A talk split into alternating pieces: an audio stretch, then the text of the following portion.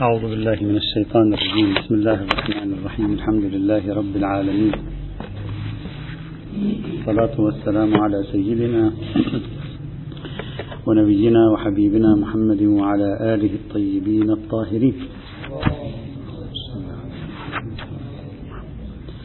كنا نتكلم في النقطة ما قبل الأخيرة من بحث التعليل النصي والتي كانت تدور حول هل أن التعليل يمكن أن يؤثر على دلالة الدليل بصرف النظر عن التعميم والتخصيص أو لا. ذكرنا التصورات الموجودة في الفقه الإسلامي في هذا الموضوع ثم آه، قمنا بإجراء سبع مداخلات في هذا الأمر. وبدأنا بالحديث عن تصورنا الذي نرجحه في هذا المجال. فقلنا هذا التصور يمكن أن يكون من خلال ثلاثة مداخل. المدخل الأول تأسيس الأصل في المولوية والإرشادية وقد ذكرنا ما هي النتائج المترتبة على تأسيس الأصل في هذا الموضوع. هل نبني على أن الأصل هو المولوية أو الأصل هو الإرشادية أو لا يوجد أصل في المقام وتأثير ذلك على موضوع بحثنا؟ المدخل الثاني الذي وصلنا إليه هو هل يمثل التعليل بنفسه؟ يعني نفس مجيء تعليل عائقا أو عنصرا معاكسا لفهم المولوية في الحكم المعلل. يعني لو فرضنا بأننا فهمنا من الحكم المعلل بصرف النظر عن التعليل فهمنا المولوية إما لأصالة المولوية أو للسياق. عرفنا أنه في مقام بيان حكم شرعي فلذلك فهمنا المولوية منه. السؤال الآن هل وجود تعليل بصرف النظر عن نوعية العلة هل أصل وجود التعليل بما هو تعليل؟ يوجب رفع اليد عن ظهور الدليل في المولوية على تقدير أنه كان ظاهرا في المولوية لولا التعليل أو لا. هذا هو المدخل الثاني الذي نريد أن نتكلم فيه. الجواب التعليل بما هو تعليل لا يمثل لا عرفا ولا عقلا ولا عقلائيا. أي عائق أو مانع أو عامل مساعد معاكس للمولوية. بما هو تعليل. الآن بصرف النظر عن نوعية العلة مجرد أنه وجد تعليل لا يعني ذلك من الناحية العرفية أو من الناحية العقلائية فضلا عن الناحية العقلية. أن الحكم المعلل يجب أن نرفع يدنا عن مولويته. هو كان ظاهر في المولوية كان سياقه سياق مولوية. أصالة المولوية مثلا كانت جارية فيه. محض التعليل لا ينبغي أن يوجب رفع اليد. لماذا؟ هذا بديهي. لماذا؟ لأن الحكم المعلل إذا كان ظاهرا في مقام المولوية فالأحكام الإرشادية فيها تعليل والأحكام المولوية هم أيضا تحتوي تعليلا. يعني ليس هناك شيء اسمه الأحكام الإرشادية معللة بشيء بينما الأحكام المولوية ليست معللة. فإذا جاء تعليل فهذا كاشف عن الإرشادية. لا. ليس عندنا أي شيء يخصص التعليل بخصوص حالة الإرشادية. فكما يقبل الإرشادي التعليل المولوي أيضا يقبل التعليل. نعم في بعض الأحيان السياق هو الذي يوجب علينا رفع اليد عن الظهور في المولوية. يعني مثلا لنفرض أن جاءتنا رواية تقول بأنه كان النبي صلى الله عليه وعلى آله وسلم جالسا مع أصحابه وكان يعلمهم مما علمه الله فيقول لهم إن النبات الفلاني مثلا آه، يحدث في الجسم كذا وكذا والنبات الفلاني يفعل كذا وكذا ويسألونه عن أنواع النباتات وما خلق الله. مثل بعض خطب أمير المؤمنين عليه السلام في إبداع الخلق الإلهي موجودة في نهج البلاغة.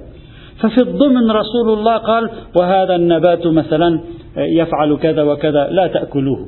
هذا السياق حيث إنه السياق أشبه بشخص خبير بأنواع النباتات والأعشاب ويريد فقط أن يرشدهم لما فيه المضرة وما ليس فيه المضرة، هذا سياق سياق إرشاد.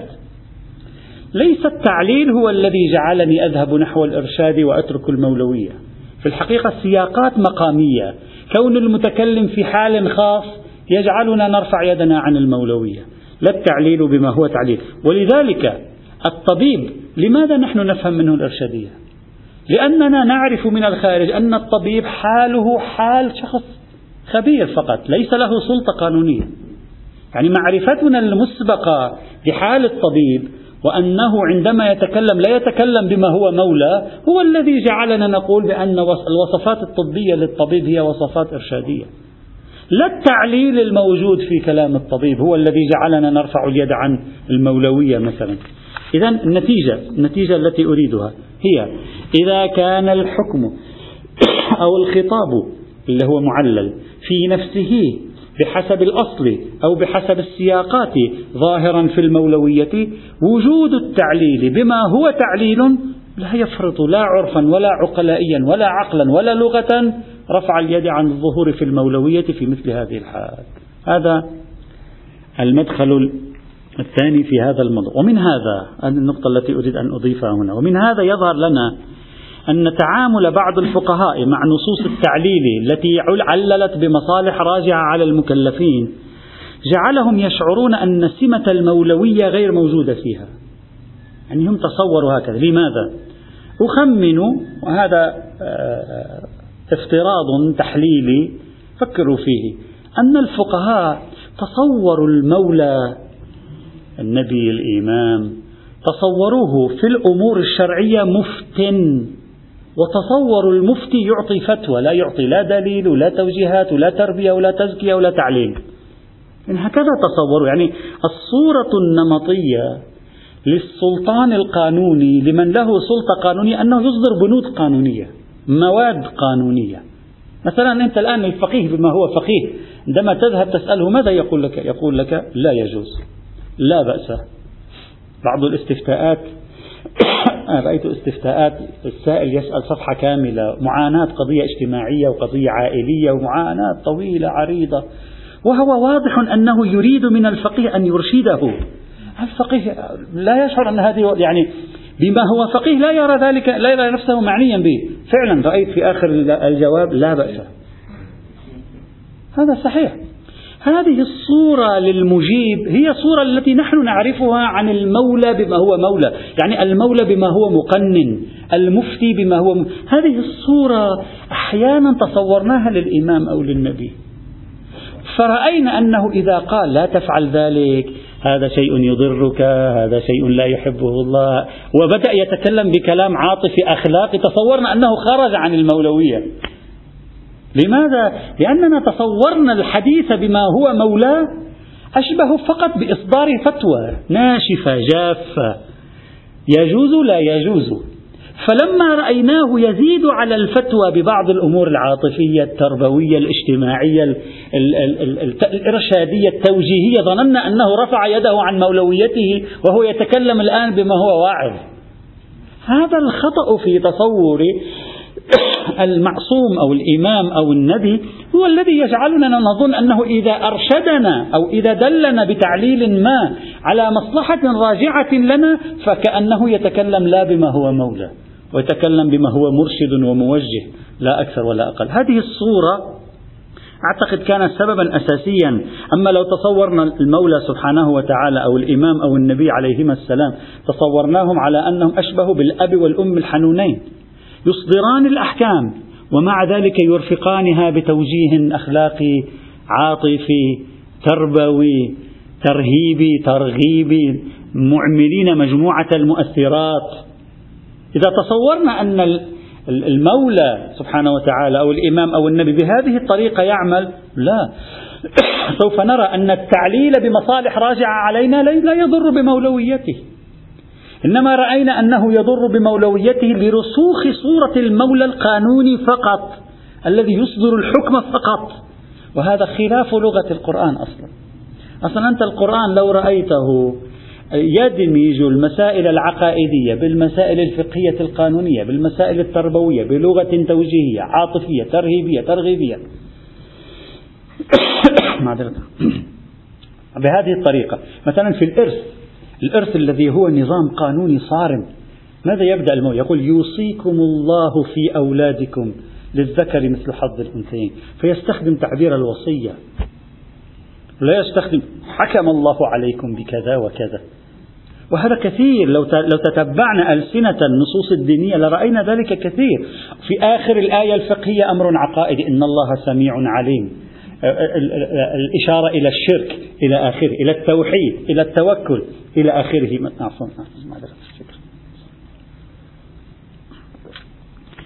فإذا هذا سببه الفصل بين الفقه والأخلاق.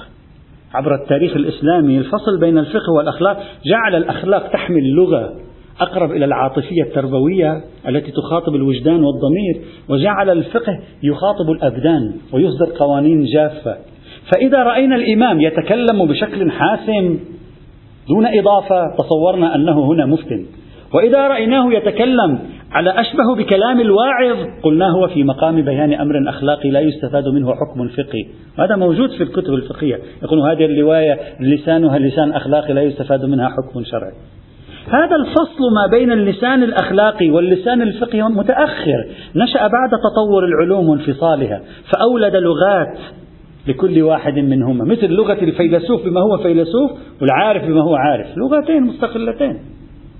لكن من قال أن هذا الفصل اللغوي كان موجودا في زمن النص أو هو موجود في لغة الشارع.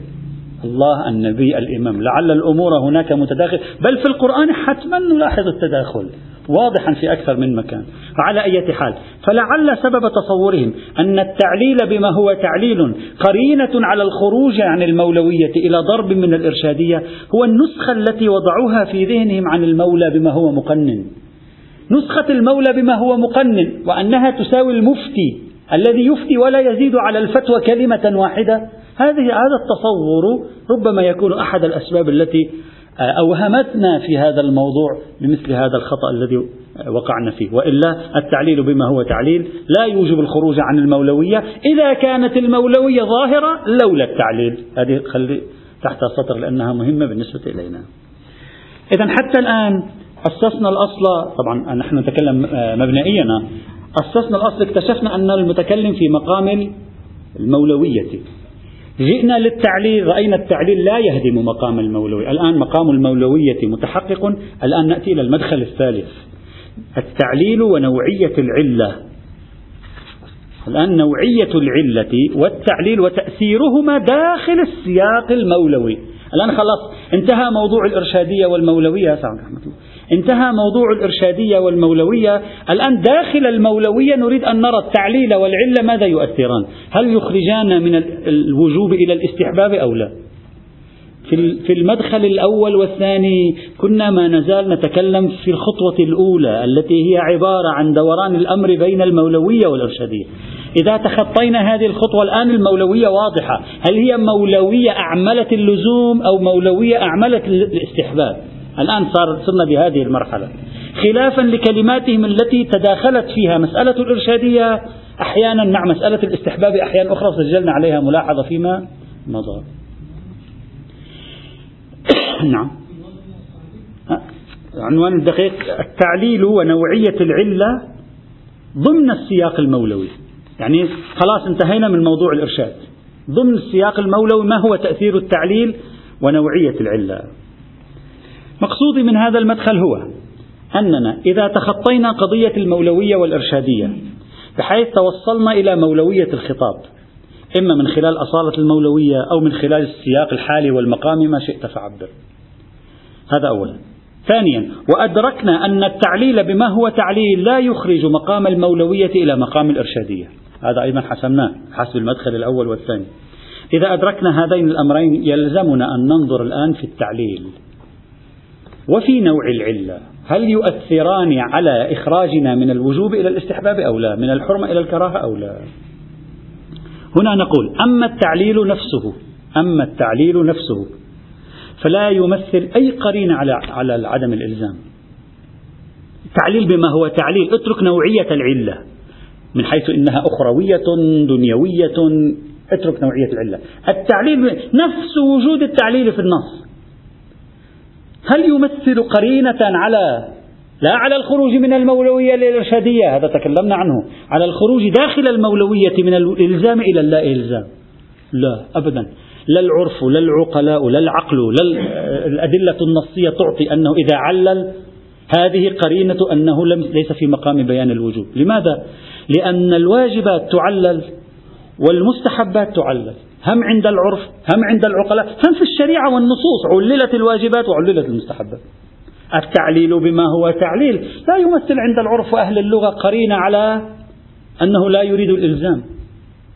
فقد يأمرك بشيء ويعلله لأن الأشياء التي يأمر بها لها علل. إذا كانت وجوبية والأشياء التي يأمر بها لها علل إذا كانت استحبابية. فنسبة التعليل إلى الوجوب والاستحباب متساوية. فلماذا تجعل التعليل قرينة على الاستحباب؟ أو قرينة توجب رفع اليد عن الظهور في الوجوب إذا كان بحسب الأصل ظاهرا في الوجوب. أصلا لا يوجد وجه له لا مبرر له في مثل هذا المجال. ويتأكد ما نقول بوجود العشرات من النصوص التعليلية في الكتاب والسنة عللت الأمور المحرمة معلومة الحرمة. وعللت الأمور الواجبة معلومة الوجوب. لا يشك أحد في ذلك. إذا أصل التعليل لا يتنافى مع الوجوب. لا عرفا لا عقلائيا لا لغة ولا حتى بحسب التجربة الموجودة في الكتاب والسنة. أما هوية العلة هذه هي النقطة المهمة التي هم ركزوا على موضوع الدنيوية والأخروية ركزوا على موضوع مصالح المكلف ومصالح غيره لكن في تقديري الذي كان ينبغي أن يتم التركيز عليه والله العالم هو نوعية العلة. معلوماتنا عن نوعية العلة التي ذكرت في النص لا عن أصل التعليل ولا عن دنيوية العلة وأخرويتها ولا عن كون العلة راجعة للمكلف أو مصلحة راجعة لغيره. لا ليس كذلك كما سبقت المناقشة فيه. وذلك أن لدينا في نوعية العلة ثلاث حالات لا يخرج الموقف عنها. الحالة الأولى أن يثبت لدينا بدليل متصل أو منفصل لفظي أو غير لفظي. أن هذه العلة المذكورة تعليلا لهذا الحكم. اللي هو بحسب أصله ظاهر في الوجوب لولا التعليل. طيب. هذه العلة سلخ علة نعلم أن الشارع يعتبرها علة لزومية أصلا من العلل التي هي واجبة أصلا واجبة التحقق.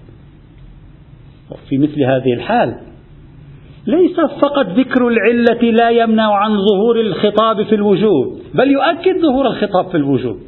بل هو قرينة على ظهور الخطاب في الوجوب إن لم يكن الخطاب ظاهرا في الوجوب. لأن الخطاب في الحقيقة ليس سوى بيان صغرى لكبرى لزومية في الشرع واجبة في الشرع. أصلا هو الخطاب التعليلي سيصبح بيانا لصغرى ويدرجها نفس الخطاب يقوم بإدراجها في كبرى واجبة. هذا بنفسه قرينة وجوب الصغرى. فلماذا أقول التعليل يوجب رفع اليد عن الظهور في الوجوب لا أقول لا يوجب رفع اليد عن الظهور في الوجوب بل هنا التعليل يراه العرف مما يوجب استظهار الوجوب إن لم يكن في استظهار الوجوب قوة لولا التعليل لماذا؟ لأن النص حسب الفرض يقول افعل كذا لأجل كذا. ما هو لأجل كذا؟ هذا الكذا الثاني الذي هو العلة. نعلم من الشرع بدليل معتبر أنه واجب. نعلم بوجوبه. فيكون تكون نوعية العلة في مثل هذه الحال قرينة على قوة الظهور في الوجوب وليس العكس. هذه الحالة الأولى. الحالة الثانية أن تكون العلة هذه سنخ علة نعلم من الشارع إما علما يقينيا أو بدليل معتبر بقرينة متصلة منفصلة لفظية غير لفظية ما شئت فقل. نعلم بأنها سنخ علة ليست لزومية أصلا. يعني نعلم أن الشارع لا يرى وجوب تحقيقها. والمفروض أننا نبني في البحث السابق على مدارية العلة. هذا هو الظهور الأول في الخطابات التعليلية مدارية العلة. الحكم تابع للعلة. فإذا كان الحكم تابعا للعلة وكانت العلة في حد نفسها نعلم من الشريعة أنها ليست واجبة. فهذا معناه أن الخطاب التعليلي هو ماذا فعل في الحقيقة؟ بين لي صغرى لكلي مستحب فهذه قرينة على عدم الوجوب. إن لم تكن قرينة على الاستحباب فهي تسلبني ظهور صيغة الأمر في الوجوب تسلبني ظهور صيغة النهي في التحريم. بعد البناء على مدارية العلة أما الذين لا يبنون على مدارية العلة لا, لا, لا يسلم لهم ذلك يبقون على ظهور الوجوب في القضية المعللة. طيب. الحالة الثالثة أن لا أعلم حالة هذه العلة في الشرع هل هي مأخوذة قاعدة بنحو الوجوب أو هي مأخوذة قاعدة بنحو الاستحباب. هل هي مأخوذة قاعدة بنحو الحرمة أو هي مأخوذة قاعدة بنحو الكراهة؟ لا أعرف. مثلا قال افعل الأمر الفلاني مثلا لا تفعل كذا وكذا فإنه يورث البرص. لا أدري. أن يصاب الإنسان بالبرص حرام عند الله سبحانه وتعالى؟ لا أدري. يجوز حرام يجوز مش حرام أصلا. لعل الله ليس عنده مشكلة في أن الإنسان يفعل شيء يؤدي به إلى أن يصاب بالبرص. أنا لا أعرف. لا عندي دليل متصل لا منفصل لا شيء لفظي لا غير لفظي.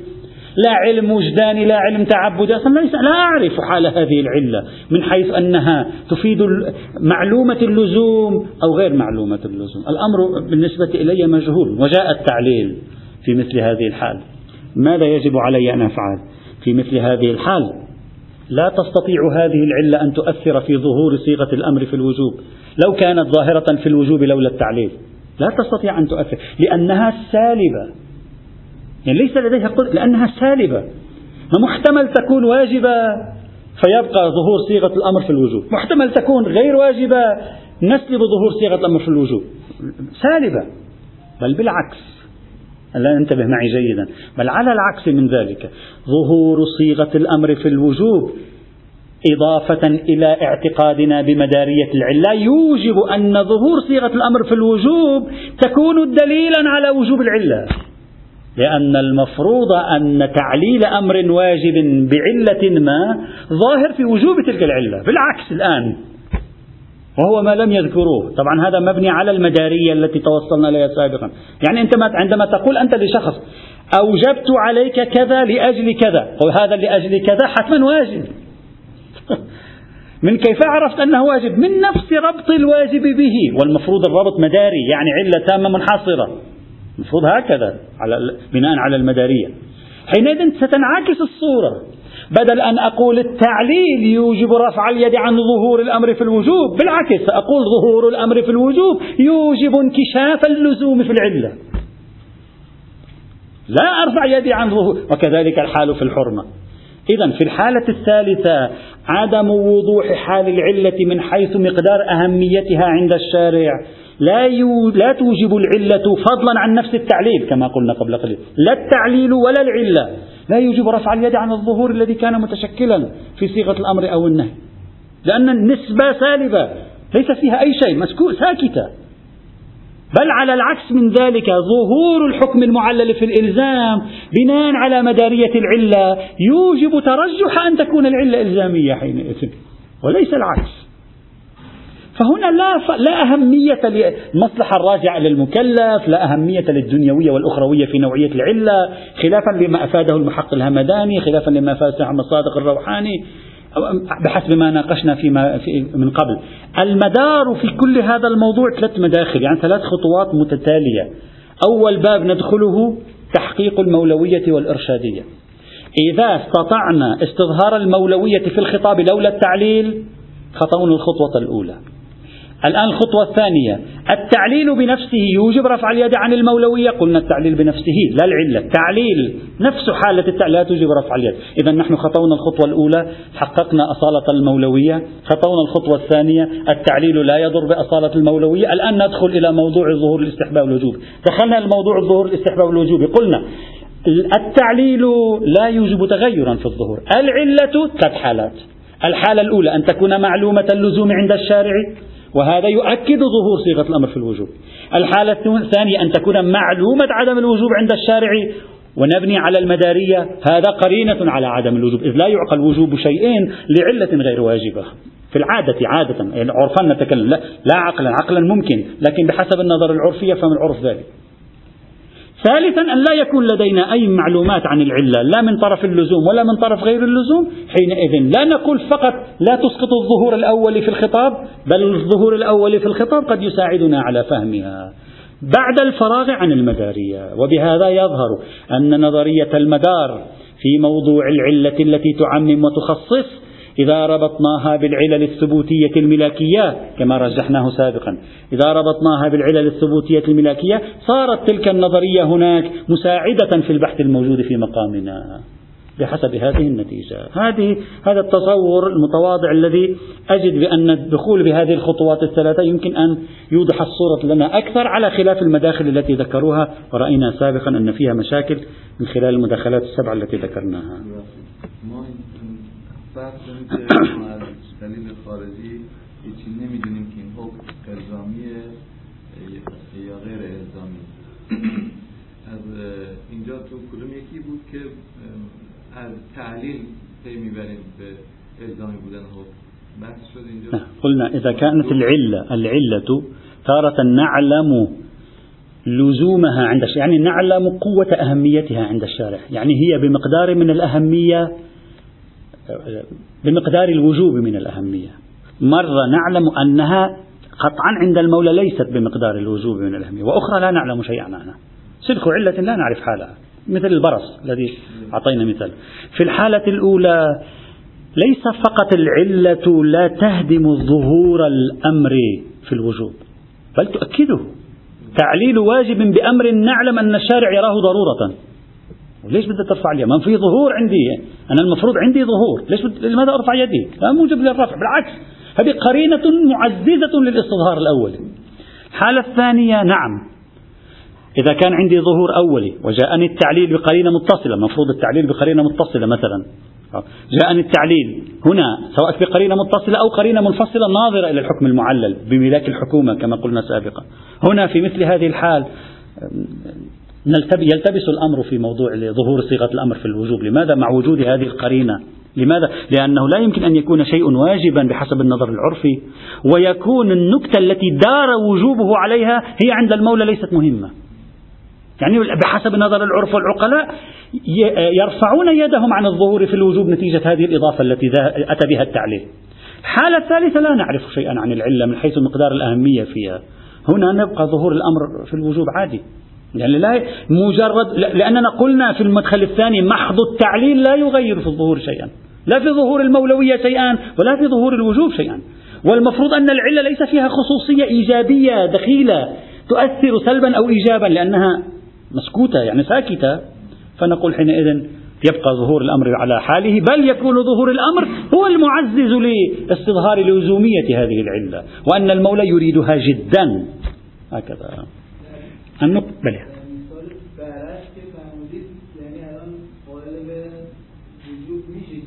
لا هذا مثال ربما الرواية ضعيفة الإسناد لا ربما هناك قرائن. نعم إذا قال لا تفعل الأمر الفلاني فإنه يورث البراس. وقلنا بأن التعليل تعليل بالمدارات ولو كانت مدارات آه، يعني بعلة تامة منحصرة ولو كانت ثبوتية نعم. مفترض على القاعدة هكذا. نعم في هذا المورد قد تكون هناك قرينة قد تكون هناك حالة معينة. إذا فرغنا عن أنه في مقام المولوية لا في م... أما إذا مقام المولوية لم نحققه بحسب المدخل الأول والثاني لا هذا لا معنى له. فقد تقول لي أصلا الرواية هنا في مقام الإرشاد وأنا مثلا لا أقول بأصالة المولوية وأشك في أنها في مقام بيان حكم مولوي. أصلا الموضوع ينتفي. لا تدل على حكم وجوبي لا على البرص ولا على لا تتوضأ في الماء الساخن. حكم لزومي يعني. هذا ما أحببت أن أذكره في هذه النقطة الأخيرة التي بها ننتهي اليوم إن شاء الله تعالى من بحث التعليل النصي. لنبدأ إن شاء الله يوم السبت في القواعد غير النصية التي تساهم في التعليل مثل تنقيح المناط إلغاء الخصوصية وما شابه ذلك. ومنها ندخل إلى بحث القياس لنرى هل سيزاحم أو لا. النقطة الأخيرة التي أريد أن أذكرها هنا تحت عنوان بين النصوص التعليلية ونصوص المقاصد العامة للشريعة. هذه النقطة مهمة التي آه، أريد أن أذكرها الآن. مجمل ما بحثناه إلى الآن في التعليل النصي تحت هذا العنوان هو دراسة النصوص التي تستخدم بشكل أو بآخر نظام التعليل في اللغة. كذا لكذا. حرام لأجل كذا إلى آخره. على الأشكال التعليل التي ذكرناها سابقا. لكن فكرة التعليل النصي حتى لا يلتبس الأمر لا تعني مقاصد الشريعة العامة. لا تفكر أنه إذا نحن والله استنتجنا آه، ضرورة إحياء نظرية التعليل النصي فمعناها نحن صرنا نقول بنظرية المقاصد العامة للشريعة خاصة على الطريقة الشاطبية. لا. لا, لا, لا تروح إلى البعيد في, في فكرك. القضية مختلفة. وسأشرح الآن الاختلاف. مقصودي بالنصوص ما, ما معنى النصوص في عندنا نصوص التعليل وفي عندنا نصوص المقاصد العليا. نصوص التعليل ونصوص المقاصد العليا. خلي كلمة العليا تحتها خط. نصوص المقاصد العامة. نصوص التعليل هذه النصوص التي مرت معنا. حرمت الخمر في إسكارها. وجبت العدة لأجل اختلاط الأنساب. السفر لأجل المشقة. إلى آخره. هكذا. أما نصوص المقاصد العليا فهي مجموعة من النصوص الواردة في الكتاب والسنة التي تتكلم عن الكليات العامة التي تحكم الشريعة مثل إن الله يأمر بالعدل والإحسان وينهى عن الفحشاء والمنكر والبغي مثلا. هذه النصوص العامة الكلية الأمر بالعدل الأمر بالإحسان الأمر بالخير الأمر بالصلاح الأمر بالإصلاح النهي عن الظلم عن الفساد عن الشر عن إلى آخره. هذه كليات عامة وردت فيها نصوص سواء بصيغ تعليلية أو غير تعليلية عادة بصيغ غير تعليلية. وبينتها الشريعة موجود في الكتاب في السنة روايات آيات عديدة في هذا المجال. طيب. ما الفرق بين النصوص التعليلية ونصوص المقاصد العامة؟ نصوص التعليلية بحسب ما توصلنا إليه هي مرجع دلالي لغوي يثبت لي أن الحكم مداره على العلة. يعني الحكم الخمر حرمت الخمر لإسكارها يثبت لي أن المدار على الإسكار. ما معنى يثبت لي أن المدار على الإسكار؟ كما قلنا. يعني الخمر حرام خطأ. ستصبح النتيجة المسكر حرام. وعليه الخمر إذا في منه نوع ليس بمسكر يصبح حلال. والمسكر إذا في منه نوع ليس بخمر يصبح حراما. هذا معنى المدارية التي تحدثنا عنها في كل هذه الأسابيع الماضية. وقلنا أن هذه مقتضى الظهور الأولي طبعي في أدلة التعليل. إذا أنت في النصوص التعليلية تغير الحكم أصلا كله. يعني الحكم كان يخيل إليك أنه الخمر حرام الآن اكتشفت أن الحكم الحقيقي ما هو؟ المسكر حرام. هذا هذه قيمة النصوص التعليلية. فتغير النصوص التعليلية كثير من الأحكام. في الأبواب تغير لي بعض زوايا الأبواب الفقهية تغير لي مجموعة من الأفكار في الأبواب المختلفة. هذا هذا تأثير النصوص التعليلية عادة. وبالتعبير الذي استخدمناه سابقا تغير روح القانون تجعلني أكتشف روح القانون وليس صيغة القانون فقط. إذا نحن في الاجتهاد التعليلي نعيد تكوين الحكم الشرعي وفق نظام التعليل اللغوي اعتمادا على الآيات والروايات الشريفة. طيب. ومن الواضح بالنسبة إلينا جميعا على ما أظن أن النصوص التعليلية المبثوثة في الكتاب والسنة النصوص التعليلية اللي هي بالمئات غالبا تتصل بباب فقهي بمسألة فقهية بمحور فقهي. عادة هكذا مثل هالأمثلة التي أعطيناها أعطينا مجموعة كبيرة من الأمثلة أثناء الدرس خلال الأسابيع الماضية. هكذا بحسب طبيعتها. وعليه لما نقول الاجتهاد التعليلي القائم على النص اجتهاد التعليل القائم على النص ما بيعطيني فقه جديد كامل. ما بيقول لي الفقه الموجود الآن ضعه جانبا وتعال إلى فقه ثاني جديد. اجتهاد التعليلي هو عبارة عن إذا صح التعبير يعني أريد أن آه، أشبهه هو عبارة عن عبوات عبوات ناسفة تضعها في أمكنة متعددة من الزوايا يحدث تفجيرها تغييرا في الصورة. لكن أنت لا تهدم البناء كله. أنت تغير من زاوية هنا زاوية هناك. نعم يتغير شكل معتد به من البناء حتما. إذا أمنت بالاجتهاد التعليلي بالطريقة التي طرحناها. أما لا يهدم البناء. لا, لا نحكي عن فقه آخر قائم على معيارية المقاصد العامة ونأسس فقه بطريقة المقاصد العامة مثلا. لا أبدا. لذلك إذا الإخوة يذكرون في العام الماضي وفي هذا العام أكدت مرارا وتكرارا على رفض فكرة وجود علم اسمه علم مقاصد الشريعة بديل عن علم أصول الفقه. لأنني لا أؤمن بوجود علم مقاصد الشريعة كبديل عن علم أصول الفقه. علم مقاصد الشريعة أو أعم من المقاصد واجتهاد التعليل ليس سوى منهج يمكن أن يساعد الآليات الاجتهادية الأصولية في الوصول إلى الحكم الشرعي فيغير ويبدل بتبع وجوده. مش أنه عبارة عن بديل كامل اللي أنا عندي والله أنا مقاصدي إذا أنا لا يهمني مباحث الألفاظ ولا الاستصحاب بيعنيني ولا مباحث تجي الخبر واحد تعنيني وكل طرائق الأصوليين يجب أن أضعها جانبا وأبدأ بطريقة جديدة مختلفة من الأول. لا. اجتهاد التعليل ما يعطيني هكذا أصلا إطلاقا بأي شكل من الأشكال. أما النصوص المقاصدية هذا الاجتهاد التعليلي وهذا هو موقعه. حتى نكون دقيقين لا نبالغ ونعمل خطابات وشعارات ونطلع كلام صحفي. إنه الاجتهاد التعليلي سيغير الدنيا أترك هذه اللغة وخليك واضح وضع النقاط على الحروف بدون المبالغات واستخدام العبارات الرنانة والطنانة وإلى آخره، لكن أقول تأثير الاجتهاد التعليلي كبير.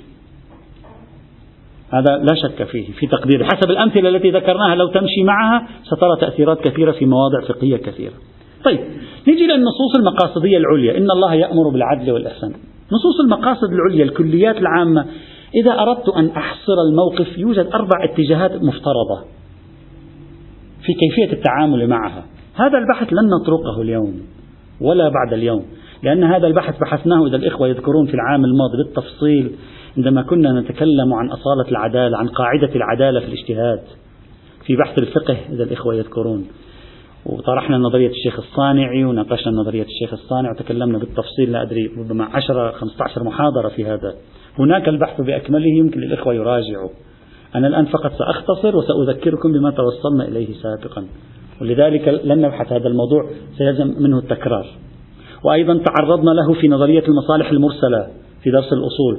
وكنا قد تعرضنا لجزء منه عندما تعرضنا نظرية الشيخ شمس الدين في بحث شمول الشريعة. فحتى لا نكرر ونطيل نوكل البحث إلى هناك. لكن أنا سأعطي يعني مثل نظرة شمولية عامة للموضوع. أربع اتجاهات